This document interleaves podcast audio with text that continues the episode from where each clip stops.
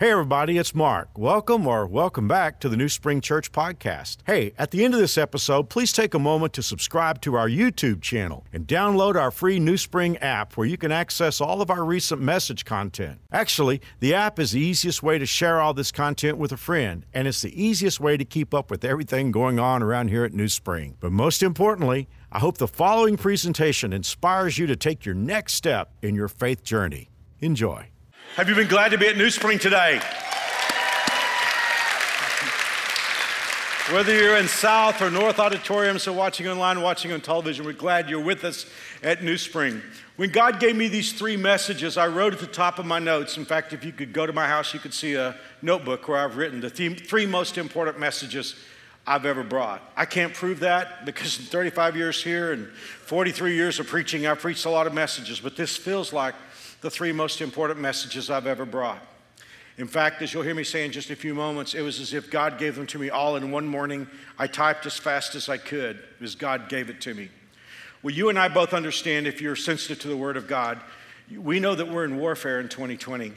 There have been a lot of things happening this year that's made this year different from any year than I can ever remember. But when you look at the chemistry of these events, the way they've pancaked in on us, for anyone who is biblically sensitive, there's an awareness that we're in spiritual warfare. Everywhere I look in this year, I feel Satan's hot breath, crisis after crisis, natural disasters, man made disasters.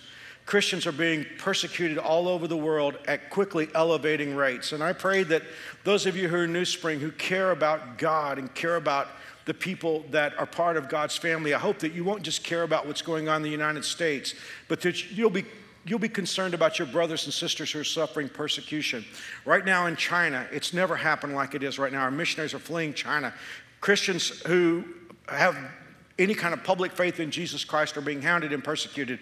And by the way, I understand when I speak about China, I'm not talking about the people of China because they're some of the greatest people in the world, but the communist government in China is one of the most evil empires that ever was in the history of the world. And I, I really do get a little bit upset when I look at power centers here in the United States who cozy up to the government of China that's so busy persecuting its people who follow Jesus Christ. And I hope we care about that.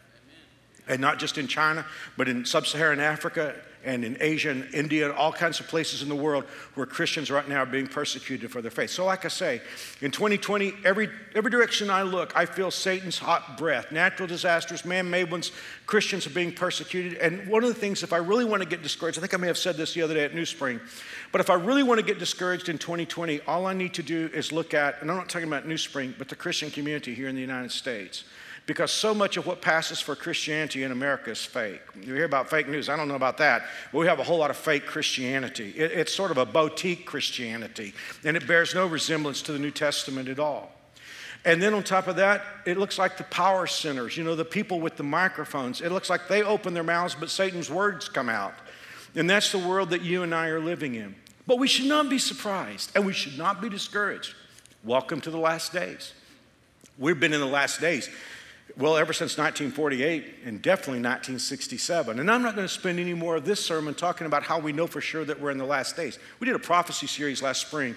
If you want to bone up on that, you can check it out, or you can check out any of the two series that we did a year ago and the year previous to that called Clash of Dynasties 1 and 2. But it's really clear we're not only living in the last days, if you take a football metaphor, we're probably in the last two minutes of the game of the last days. So here's what you need to understand about living in the last days. There's a reason why stuff is happening like it's happening today. It's found in Revelation chapter 12 and the 12th verse. When you get in, before I give you the verse, when you get into Revelation 12 and 13, it's the section of Revelation that talks about Satan's long term agenda for the world and the Antichrist and the Antichrist kingdom. So in chapter 12, it's backstory on Satan. Chapter 13, you get into the Antichrist regime of the last days. That's where we get 666 and nobody being able to buy or sell without the mark. But in Revelation 12 12, we get a, a word about Satan that helps us understand the times that we're living in. It says, Rejoice, you heavens, and all who live there. but it will be terrible for the earth because the devil has gone down to you. He is filled with anger. He knows he doesn't have much time. One more time. He knows he doesn't have much time. In fact, one translation says he knows his time is short. Well, every once in a while, I hear some well meaning Christian author or speaker say that Satan wants to win. Okay, can we just disabuse ourselves of that notion right now? Satan has no delusions of grandeur. He knows he is not going to win. That's why he knows his time is short. He, he's known that his time is short or finished from the moment. I, I really think Jesus won the victory over Satan in the Garden of Eden. And that's just personal uh, opinion on my, uh, on, on my part, and I can't prove that. But we know that when Jesus was in the, uh, I said Garden of Eden, I'm sorry, I meant Garden of Gethsemane. When Jesus, right before his arrest, got to the place where he said he felt like his soul was being crushed unto death, I think Satan was throwing everything at him that he had to keep him from going to the cross. I personally believe that when Jesus said to his disciples, Get up, let's go, I'm about to be arrested, I think Satan knew it was finished. But in case he had any question, just a few hours later at three o'clock on that Friday afternoon, as Jesus hung there on the cross, he said one Greek word, tetelestai. In English, it is finished.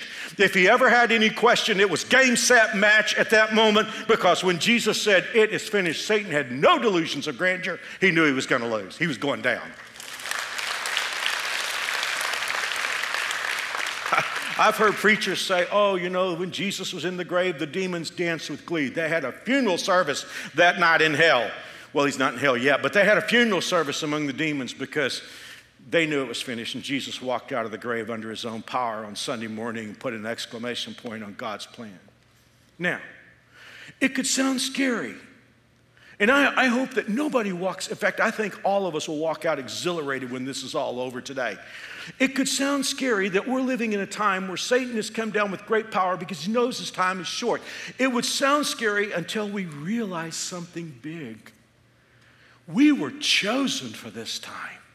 God picked us for this moment. If we're in the last two moments of the game, I think this is one of the biggest things. I'm a football fan, and I'm glad that we're going to have some football, hopefully, this year. But one thing I've watched is in the final two minutes of the game, you don't put bench warmers in at that point. You want your best players in the game because it's the last two minutes and the game is on the line. I get so excited when I think that of all the catalog of God followers that God could have picked, He picked you and He picked me to be in the game in the final two minutes. Instead of hunkering down, we should say, just give me the rock. I belong to God. God is doing great things in our world, and I'm glad He picked me for this time. He makes no mistakes. And with that in mind, please understand he's not looking for frightened pigeons who cower down and hope that the American dream works out long enough for us to retire. He is not looking for cowards who will placate politically correct demons. He's looking for women who will be warriors He's not looking for cowards. He's looking for women here today, God's daughters, who will rise up and say, I am a warrior for Jesus Christ. And even if the men won't stand up, then let me be a daughter of God who is a warrior. He's looking for men who will wage warfare. But we must understand something very clear, and this is, if you miss this point, the rest of this series will be skewed. So, what I'm about to say in the next three minutes is more important than I could possibly say. It's a different kind of war. We must understand it's a different kind of war. See, the problem that Christianity's had for 2,000 years is tried to wage the wrong kind of war. There are two verses. If I could etch these in stone somewhere on our campus, I would etch them in stone and put them together. Here's the first verse that you must understand, warriors. If you're going to be, if you're going to be part of worlds of warfare, you got to understand this. Here's number one we're not fighting against people.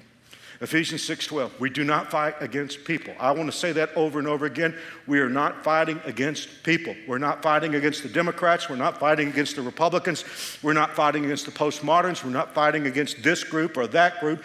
We as Christ followers do not fight against people. Well, who do we fight? Oh, take a deep breath here. Against persons without bodies. Hmm the evil rulers of the unseen world. Now, Daniel, in his book, tells us what this verse is about. The Bible tells us in the book of Daniel that there are demons assigned to nations and cities and people groups. There are demons assigned to power bases. So the Bible tells us we're not fighting against people. We're fighting against pe- persons without bodies, the evil rulers of the unseen world, those mighty satanic beings, the great evil princes of darkness who rule this world and against, look at this, New Spring, against huge numbers of wicked spirits in the spirit world. Now, I'm going to say this again to you in a few minutes, so act like you haven't heard it when I get there, okay? The Bible in the book of Revelation 12 gives us a conservative number for demons. This is a conservative estimate. This is a minimum. There are 33 million conservative estimate of demons. So, one more time, let me read that verse. We don't fight against people, but we're fighting against persons without bodies, evil rulers of the unseen world, those mighty satanic beings, the great evil princes of darkness who rule this world, and against huge numbers of wicked spirits in the spirit world. Now, I've got you fully freaked out, I'm sure, because you're like, when I go home and I want to look under my bed to make sure. No, don't do that. And for one thing, demons are not like they're presented in, you know, in entertainment. They're spirits, they're invisible. So you are too. I, I, can say I see you, but I, don't, I just see the bodies that you live in. I can't see your spirit. So, so understand demons are, are angels, fallen angels that are spirits. So that's the first thing. Thankfully, I've got another verse for you. We're not fighting against people, we're fighting against the dark forces. But 2 Corinthians 10, verse 4 says, The weapons of our warfare are not human weapons. Well, that's good to know because we're not fighting against humans. It is good to know that the weapons that we fight with are not human weapons. Like I said, the church for the last 2,000 years has made a terrible mistake. They fought against people and they've used human weapons, politics, sarcasm. Oh, you can just go up and down and look at the, the misdirected attempts of Christians through the years to try to change the world without the power of God. But the Bible tells us that the weapons of our warfare are not human weapons, but they are mighty. And look at this prepositional phrase through God. In other words, the weapons that you have, we're going to talk about some of them today, they are not wimpy weapons, they are mighty weapons. The Bible says they're made powerful for God by, for tearing down strongholds. And I'm talking to some of you who are Christians, you know your Bible, and, and um, you've seen this verse before. Do you know what a stronghold is? Let me, let, me, let me give you the biblical definition of stronghold. Take a deep breath. It is a lie that is so commonly believed that it becomes held as truth. That's exactly what the word means. It is like, one more time, it is a lie that is so commonly held that it's believed as truth. Good morning, America, how are you? That is where we are. I mean, we, don't, don't, uh, don't you sort of don't you sort of raise your eyebrows sometimes at the silly things that people believe that are commonly held? It's, there's a reason for that, guys. It's not accidental. The Bible tells us it's a satanic stronghold. So, one more time. Our enemy is never people, but then our weapons are not human, and they're mighty through God to the tearing down of Satan's lies. For the next three weeks, we're going to be talking about this warfare. And I believe it's going to explain so much about what's happening in our world today. And here's the best part this is real stuff. One of my sons was telling me the other day that an item that's almost out of stock right now in these you know, coronavirus times are uh, video game consoles. And, and, I don't have any, problem with that. I'm not preaching as video game consoles. I, I can enjoy a video game every once in a while. What I love about Worlds of Warfare here is this is not a video game, this is real stuff. This is stuff that really makes a difference. God is not looking for couch potatoes. He's looking for women and men who will stand up and say, I will be a warrior for the cross. I will not fight against people, but I will not back down to the devil and his minions. And here's what I do know because I didn't come up with these messages, God gave them to me. I know this that when this series is all over, you're going to know how to be a winner in the dark times. But I want to say two things, and I just gave you the first one. That is, I believe God gave me these three sermons. They all came on the same morning, and I typed as fast as I could, and God was giving it to me faster than I could type. The second thing, I've done a lot of series on spiritual warfare here at New Spring through the years, and this series is different from anything I've ever brought. I'll tell you why. Because before this, I've given you facts about spiritual warfare, facts about the devil, facts about his army, facts that the Bible tells us about who we are and how to fight. Now, that's good. It's good to have facts. But when God gave me this series, it was really clear that it was a totally different kind of series in the sense that it was how spiritual warfare works, it was how it functions. See if I can explain it this way. Well, let me read this verse to you. I, want to talk to you about the fact that you and I have an enemy, and, and that's what our sermon is about. The title of the sermon is Your Enemy. From 1 Peter chapter 5, verse 8, Peter says, Be self controlled and alert. Your enemy, the devil prowls around like a roaring lion looking for someone to devour. Now, I don't like having enemies. Anyone who knows me personally knows that I am not a confrontational person. I'm a conciliatory person. I will do anything to avoid having an enemy. I just don't like having enemies because it's hard work to have enemies, and I'm too lazy to have enemies.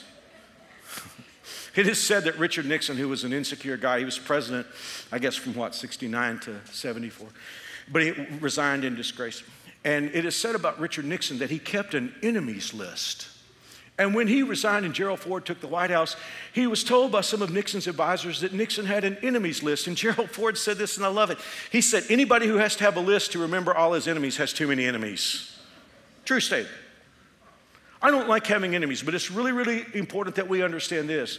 We do have an enemy, and you can't duck this enemy. The Bible says, Your enemy, the devil. Now, I know there are many Americans who don't believe in a devil. Surprisingly, it's a larger number than you might think. But there are a lot of the people who claim they do believe in the devil. In fact, I think 40% of Christians who say they believe in a devil, it's hard to believe Christians would say this, but 40% don't really believe in a personal devil. They believe that Satan is kind of a uh, personified force of evil. That's not what the Bible teaches. And here's the thing If somebody could say, well, and by the way, I will say this even many of us who it is part of our theological repertoire to believe in a personal devil, I'm not sure how much we do because if we really did and we understood what he was trying to do, it would change the way we pray. Do you remember what Jesus put in the Lord's Prayer? Deliver us from the evil one. So consequently, I mean, Jesus thought it was important enough to put that line in the Lord's Prayer. But someone could say, well, Mark, I just don't really know that I believe in a real devil. He loves that. I mean, I mean you, you are going to be target practice for him. Roadkill. One of, one of Satan's greatest schemes is to get you to ignore him or to mischaracterize and not take him seriously. But when this service is over, you will all know who he is. And I think more importantly, kind of know what he is. Now, as I said a few moments ago, this series is not about cold hard facts, it's about how spiritual warfare works. I need to give you an illustration, and I hate to compare myself to the devil, but I just don't have anybody else to use. So let me just use myself for a moment for an illustration. Suppose you said, I want to get to know Mark. And, and that happens sometimes because people reach out to staff or family member and say, well, I'd like to get to know Mark a little better. So let's just say you decide you'd like to get to know me a little better. Now, you could learn facts about me, kind of like a bio that we would see. You know, Mark is a Caucasian male, 63 years old, approximately 6'1, weighs pounds. Resides in Andover, Kansas, works at New Spring Church for the last 35 years in Wichita, Kansas. Those would be facts, but would you know me from those facts? No. If you really wanted to know me, you would, if you could, talk to Mary Alice and say, Tell me about Mark. Or talk to one of my sons or one of my daughters in law or one of my grandkids. Or if you want to know me, you might talk to the two guys on our campus who have worked with me for 30 years. You might talk to our executive pastor, Billy Poor, or our administrative, senior administrative pastor, Dan Kubish. Because they, have been with me through every crisis, through every day, through thousands and thousands of conversations. And here's the thing if you said, Would you tell me about Mark? They wouldn't give you that six-one, so many pounds, lives in Andover. It wouldn't be but just a moment before they'd start telling you stories about me. You know, they would say things like, Mark's kind of quirky. And let, let, me tell you what he did. And, and it would be from those stories that you would get to know me. Well, what I want to do for the next five minutes or so is I want to take you to three Bible stories that clearly talk to us about the interaction of Satan with human beings. And we'll talk more about these in the next three next two weeks, but right now I just want to give you three quick stories that help you understand Satan's agenda. Let's take the first one. First story in the Bible, first story of humans in the Bible. Adam and Eve. Now, this is something that doesn't get taught enough, but when God put Adam and Eve in the Garden of Eden, He gave them the management of the planet. That's, you read it, it's in Genesis 1 and 2. You read it. God said, I'm turning the planet over to you, rule the planet. And Satan, who had already rebelled against God before the creation of the earth, took a third of the angels with him. Satan looked at God's creation, Adam and Eve, and the world, and he said, I want that. So he came along and he he lied to Eve. You know, here's the thing Satan, oh my goodness, I wish I had time preach this. Satan has two primary lies he wants to give you. Satan is not creative, he cannot create, he copies. If you're if you're a son or a daughter of God, you're, you, have, you have something on the devil that he doesn't have. You can create because you're made in God's image. Satan is an angel, he cannot create, all he does is copy. And so Satan is going to give two lies, and he gives them over and over and over to the human race. And the first lie is that God is against you and I'm for you. And he comes to our first parents and he sells them on that. He says to Adam and Eve, Look, God's trying to keep something back from you. There's a tree he told you to leave alone, but hey, it's good. Trust me. And that's the first thing that we learn about Satan. He lies, his target is your mind, his technique is lies, and his goal is to swindle you out of what God has given you. Oh my goodness, that is so big. He wants to swindle you out of what God has given. He wants to swindle you out of your marriage. He wants to swindle you out of your kids. He wants to swindle you out of your friends. He wants to swindle you out of your relationships. He wants to swindle you out of your job. He wants to take away. Jesus said it this way the thief has come to steal, kill, and destroy. And that's who he is. And he came to our first parents and he, he lied to them. And the next thing you know, he gets control of the earth. I know that because Jesus talked about Satan. He said, The prince of this world is coming. Now, thankfully, as we said a few moments ago, Jesus won it back. And by the way, somebody could say, Well, Mark, I don't understand. We sang a song a few moments ago that said it's already done. And you just said Jesus won the kingdoms of this world back when he died on the cross and rose from the grave. How is it that we're still in a battle? Uh, Carolyn Arends, who is a, a Christian artist, Christian music artist in Canada, tells a story, and I love her story because it kind of answers the question for us better than anything else I've seen. She talked about being a, a, girl in church, and they would have mission Sundays where missionaries would come in. And she said a missionary and his wife came to their church one mission Sunday up in Canada. And he told the story about where they went. I think it was someplace in Asia where they have like big, huge poisonous snakes. And this missionary said that when they first went there, they were terrified of all the unusual things. And sure enough, one of these massive, big, poisonous snakes got into their house and they freaked out. So they went to their neighbors there and they said, What do we do about this? And they said, Oh, there's a man in our, in our village who will know what to do. And they caught him, and he came and he brought his machete in, hacked the head right off. And the missionary said, Well, we'll just go back into the house. And the man said, No, you cannot go back into the house because he said the body of that snake is going to thresh around for hours and you have to wait for that body to quit threshing around. And sure enough, that missionary said for hours you could hear that snake break glass and rattle, you know, shake the walls. And, and, and the missionary said the problem with that snake, the snake, the snake didn't know it was dead yet. He had to figure out he didn't have a head anymore. And that's the world that you and I are living in right now. Jesus has finished him off, but we're still waiting for our king to take possession of all his kingdoms, which, by the way, I didn't tell this to the other three services. If you've ever heard Handel's Messiah and you've heard the Hallelujah Chorus, and it says the kingdoms of this world have just become the kingdoms of our Lord and his Christ, and he shall reign forever and ever. Did you know that Hallelujah Chorus comes from the book of Revelation, the very point where the Bible tells us Jesus is going to take possession of all the kingdoms? I'm going to get excited when that happens. Story number two. The story of Satan talking and telling a lie to a great, great king, David. I, hear someone right now say, Oh, I know where you're going now. David, he's up on the rooftop of his palace. He saw his naked neighbor, went to bed with her, had her husband whacked. Well, that was a serious problem, and it caused it was a, it was a trick of Satan that caused David a lot. But it, only four people died as a result of that. Did you know that, and this is a little known story, I think. Did you know that Satan talked David into doing something that cost the lives of 70,000 people? Hey, if you want to know how many 70,000 people is, next time you're in Washington, D.C., go to the Vietnam Memorial and look how much granted it takes to write 58,000 names. 70,000 people died as a result of this. And I'll just tell you the story real quickly because it's a trick that Satan will pull on some of us. David, by this time, has been used of God greatly. He's greatly successful. Israel has defeated all its enemies. But you can feel this in the Psalms. There were a lot of people who never respected David. They never forgot that he came from the sheepfold. And so, after all this success, David got to feeling like people don't give me credit. They don't give me, they don't, they don't respect me the way they should respect me. David said, I know what I'll do. I'll show them just how successful I've been as a king.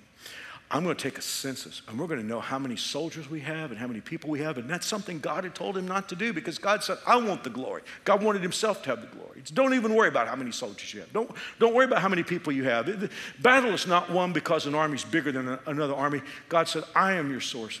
And Joab, who was David's commander of the army, who was not a particularly spiritual man, Joab said to David, Please don't do this. There's no reason to this. Dave, isn't it strange how we tend to double down when we do the wrong thing and we get stubborn and defensive? And David said, I'm going to do it anyway. Now, what do we learn from that? New Spring, please hear my heart on this. Satan understands if he can get you to do something God can't bless, it doesn't matter how much God loves you, he won't be able to bless you. See, here's the thing I'm talking even at New Spring today, or those of you watching. There are Christians who say, Well, I'm a Christian, but I don't see anything wrong with doing this. And you know there's something wrong with it. God has told you there's something wrong with it. You know you're in a relationship that's not good. It's with the wrong person. And you're doing things that you shouldn't be doing, but you're saying, God, here's what we say God loves me. God loves me. He does. He does. But you don't understand. Satan knows. If he can get you to do something God can't bless, God could love you very much. He sent his son to die for you, but he can't bless you if you do something he can't bless. God would have to change his character in order to bless me. Third story, and this is good news because this, this hero won, and that's Jesus. Satan came to Jesus when Jesus had been fasting for 40 days with three deals. He said, Take these stones and turn them into bread. In other words, do what will make you feel good. And Jesus quoted scripture and said, Man shall not live by bread alone. Then Satan came along and he took Jesus to a high place on the temple and he tried the thing he tried on David. He said, People don't respect you enough. But if you'll jump off the temple, the angels will catch you in midair and it'll be on YouTube and Facebook and, you know. and Jesus said, Not going to do that. New Spring, we'll talk about this next week. If Satan can't, he wants to get you cheap. If he can't get you cheap, he'll, he'll bid up. And he, he realized he wasn't getting Jesus with the stuff he'd gotten other people with, so he finally pulled out all the stops and he said to Jesus, he took him up to a place, and we're not talking about a high geographic place, we're talking about some place up in the heavenlies where Satan could show him not only everything that was going on on the earth, but he could show him the past and present uh, and the future. And Satan said to Jesus, If you will bow down and worship me, I will give you all the kingdoms of the earth. He's never done that with anybody else. Jesus was smart enough to realize that if he had to worship Satan, Satan would still be in charge. And he said, You should only worship God. And the Bible tells us that Satan left. Now, what do we learn from those three stories? Adam and Eve, Satan wants to swindle you out of your gifts. Number two, David, he wants to get you to do something God can't bless. And with Jesus, he wants you to trade away your destiny. In fact, I could be talking to somebody here today and you, you know you need to give your life to Jesus, but for some reason you haven't done it. Right now, Satan is still working on you to try to get you to trade away your eternal destiny. That is what he's at work doing. He's, he's not as he's depicted in the entertainment. You know, worshiping Satan is not goat heads and pentagrams and all that kind of stuff. That's silly. It's these three things. So, with the brief time that we have left, how do you fight the devil?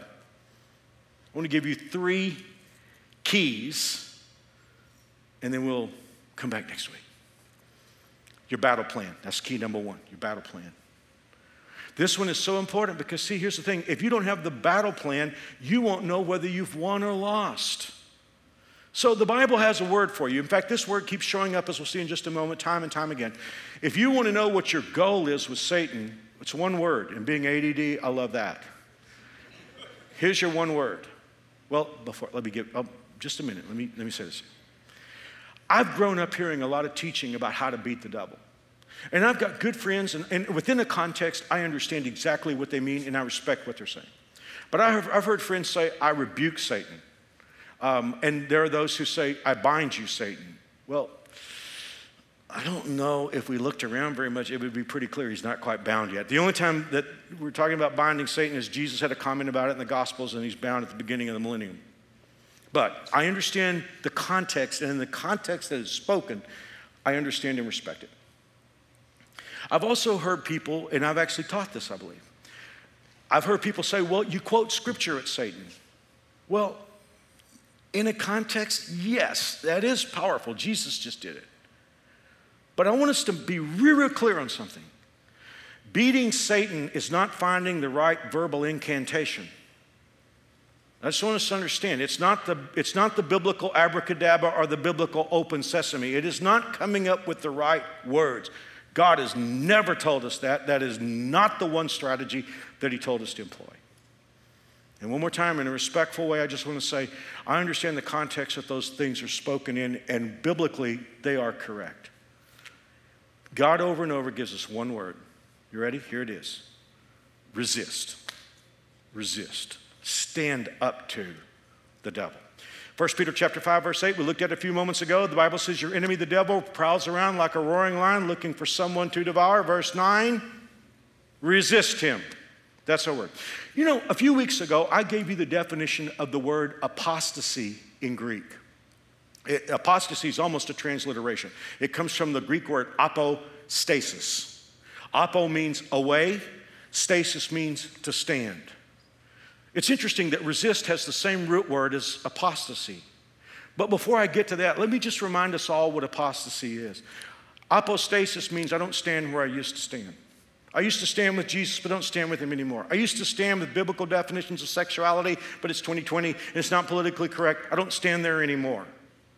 I used to stand and believe the word of God, but I'm not sure I believe it anymore. That is apostasy. That is what the Bible, and, uh, uh, apostasy, in fact, the Bible tells us before the last days there's going to be a great apostasy. Apostasy means I don't stand where I used to stand. And unfortunately, there are a lot of people who claim to be Christians. This is where a lot of the fake Christianity is in our nation today. A lot of people don't stand where they used to stand because Jesus is not Lord in their lives. But now, the interesting thing to me is that this word resist comes from the same root word, which means to stand. So when the Bible is telling me how to deal with Satan, God says the win, the victory is when the battle is over, you stand where you started out. You stand. You don't cave. You don't cave like Adam and Eve. You don't cave like David, and you do like Jesus. You just don't cave. That works. Now, just in case you think I'm making this up, let me read this to you from the scriptures. The Bible says, Be strong in the Lord and his mighty power. Put on the full armor of God so that you can take your stand against the devil's schemes. For our struggle is not against flesh and blood, we saw this a few minutes ago, but against the rulers, against the authorities, against the powers of this dark world, against the spiritual forces of evil in the heavenly realms. Therefore, put on the full armor of God so that when the day of evil comes, well, I wish I had time to teach on this what the Bible is teaching us here is that all of us are going to deal with satanic every day of our uh, uh, satanic, satanic attack every day of our lives, but there are going to be seasons when you're going to feel it come from every side. And it won't just be your health, it'll be your health and your marriage and your kids and your job. You just feel, this is what the Bible calls the evil day. In other words, Satan is going to coordinate his attack. Some of you are in that right now. I've been there several times. And the Bible tells us this that you, you put on the armor so that when the evil day comes, you can stand your ground. And after you've done everything, to stand. Heads up, New Spring, different word for stand, different Greek word. This word means to stand victoriously on the mountain when the battle's over. And the Bible says, Christian, daughter of God, warrior of God, you stand your ground. When Satan comes, you say, I'm not moving, I'm standing here. And I'm not going to, when the battle's over, I'm going to be standing right here. And you stand your ground so that when the battle is over, like happened with Jesus, Satan leaves and you're still there and you're standing on the mountain victorious. The Bible tells us, stand your ground so you can do that. James 4 7, let me give you one more verse. So humble yourselves before God, resist the devil, and he will flee from you. That's the word resist, resist, you stand. I don't know much about geopolitics. It's the last thing I want to preach about, but this illustration just works right now. Back, uh, well, probably between 1945 and 1991 or 92, we were in what was called the Cold War. Most of y'all are way too young to remember that. But after World War II, you had two power sources in the, in the world. You had the communist powers and the democratic powers. And the communist powers were very aggressive. They were taking more and more land all the time. And, and, and then they got into the nuclear uh, race. And that's why we call it a Cold War. It wasn't a shooting war, it was just a constant intimidation war between the two powers. And there was always a question about how the Cold War was going to end. And in the 70s, Henry Kissinger coined a phrase taken from the French language. He started calling it detente. And detente just meant we sort of like we're sort of enemies, but we're sort of friends. You know, when you're sort of enemies and you're sort of friends, you don't know how the battle ends. You don't even know what the battle is. And after about 15 years of detente, Americans were like, what in the world's going on? And along came a leader, and I'm not, I'm not hyping this leader, just along came a different kind of leader in Ronald Reagan. And Ronald Reagan, as he was getting ready to run for office uh, in, in the mid, late 70s, one of his uh, security advisors said to him, Sir, you know, this is in the age of detente. How do you see the Cold War? What is your vision for the Cold War? Reagan said, Real simple. We win, they lose. Now, this is not about geopolitics, this is about spiritual things. It, really comes down to that. There is no detente with the devil. It's either he wins or we win. I mean, and the thing of it is, the, the whole point of spiritual battle is we win, he loses. But here's what I do know I know that if I stand at the end of the battle where I stood at the beginning of the battle, I win. And the imps of hell cannot take that away from me. But if, on the other hand, I don't stand where I used to stand, I can listen to Christian music, I can listen to my sermon tapes, I can listen, I can, I can put bumper stickers on my car that say I'm a Christian, I can wear the cross around my neck. But if I don't stand where I used to stand, he won, I lost. Let's get real. 2020 is not a day for wimps. It's not a day for, it's not a day for fakers or wannabes. Now let's talk about your armor. Because God knew we would be under attack and we would need something to protect us. And I don't have time to develop this today. We'll talk about it later. But let me just read this to you, just so that you'll understand that God has made a way for you to be protected when you're going through warfare. So stand strong. There's our word again with the belt of truth tied around your waist. That means you know the truth and you believe the truth and you act on the truth.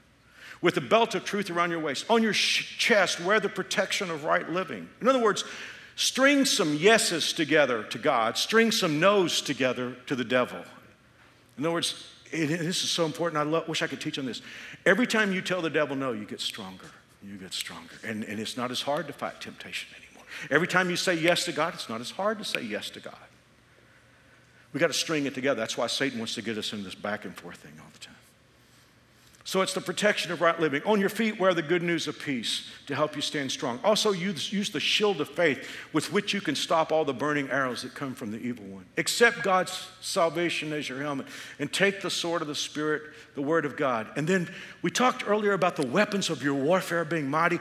What greater weapon is there other than believing the word of God than in prayer? Because when you pray in the Spirit, as the scripture says, with all kinds of prayers, then you bring what God can do into the equation. And the weapons that you have at your disposal at that moment are mighty through God to the pulling down of strongholds. God help us who are Christ followers in 2020 to not watch so much news on television and start getting into the Word of God and get some news from heaven and ask God to do what no human being has the power to do.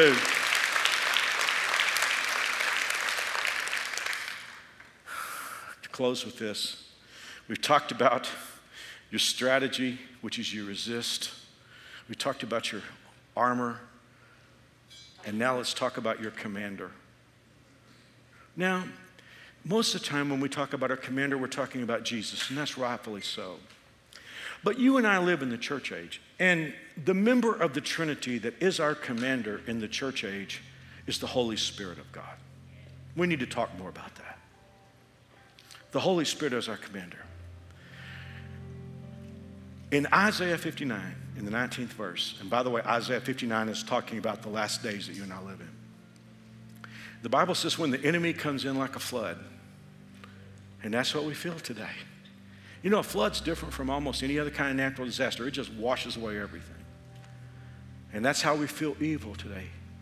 When, the Bible says, the enemy comes in like a flood, the Spirit of God will raise up a standard against him. Do, do you know what that means? A standard is a battle flag. And what the Bible is talking about here is that when the enemy would come in like a flood, a lot of times the soldiers would run, and even commanders would run. Even people that should be strong would run. And they would begin to retreat. But all of a sudden, and history is full of stories like this, there would be a brave woman or a brave man that would raise up a battle standard and say, "The fight is over here. Come over here and join me. We shouldn't be running back. We shouldn't be. We shouldn't be running backwards. Here's the standard. Come over and join me." But the Bible says that when the enemy comes in like a flood, the Spirit of God would raise up a standard as if to say, "Come over and join me. The fight is over here."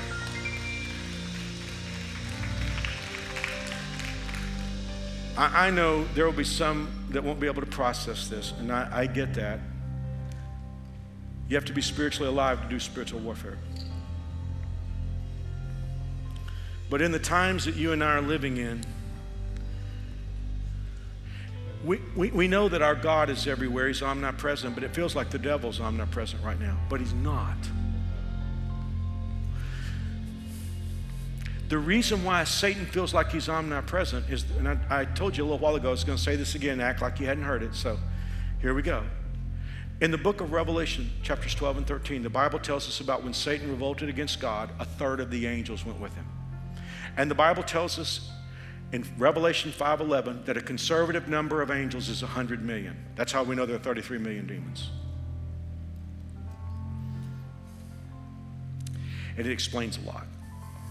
These demons have been assigned to power bases, they've been assigned to government, they've been assigned to education, they've been assigned to politics, they've been assigned to entertainment, they've been assigned to religion. And it's why we feel their strength. There's no reason for us to be discouraged. There's, there's a reason why Satan knows his time is short. Let me give you an Old Testament story and I'll be finished. The Bible tells us a story about the nation of Syria, which was the most powerful nation in the world at the time. And the Syrian king kept sending his army to attack Israel. And every time they would get to Israel, the army of Israel was waiting on them. And the king of Syria got mad at his generals. He said, Which one of you guys is on the payroll of the king of Israel? And they said, Sir, it's not any of us. We're all loyal, but there's a preacher down there in Israel. He knows everything that happens. He said, Even if you say something in your bedchamber, he tells the king of Israel about it. And the king of Syria said, Well, there's no sense in letting one preacher mess us all up. We're just going to send the whole army down there and whack this preacher. That preacher was Elisha, and he had an assistant named Gehazi. And Gehazi happened to look out the window just as the whole Syrian army was in their subdivision. And Gehazi went crazy, freaked out. He said to Elisha, We're in so much trouble. What do we do? And Elisha said, Don't be afraid, for there are more on our side than are on theirs. Then Elisha prayed, Oh Lord, open his eyes and let him see. The Lord opened the young man's eyes, and when he looked up, he saw that the hillside around Elisha was filled with horses and chariots of fire. So today, if you feel like you're overmatched, because the demons of hell have all the power centers in this world, just never forget that for every one demon, there are two angels. And on top of that, that doesn't even count the Lord God Almighty, who doesn't even need the angels. So I'm telling you, we're not undermatched today. God is with us. Fight on, soldier. Once again, thanks for listening. If you live in Wichita, the surrounding area, we'd love for you to engage with us in one of our weekend services. For directions, service times, and information about our incredible kids and student environments, visit us at newspring.org. One more time, newspring.org.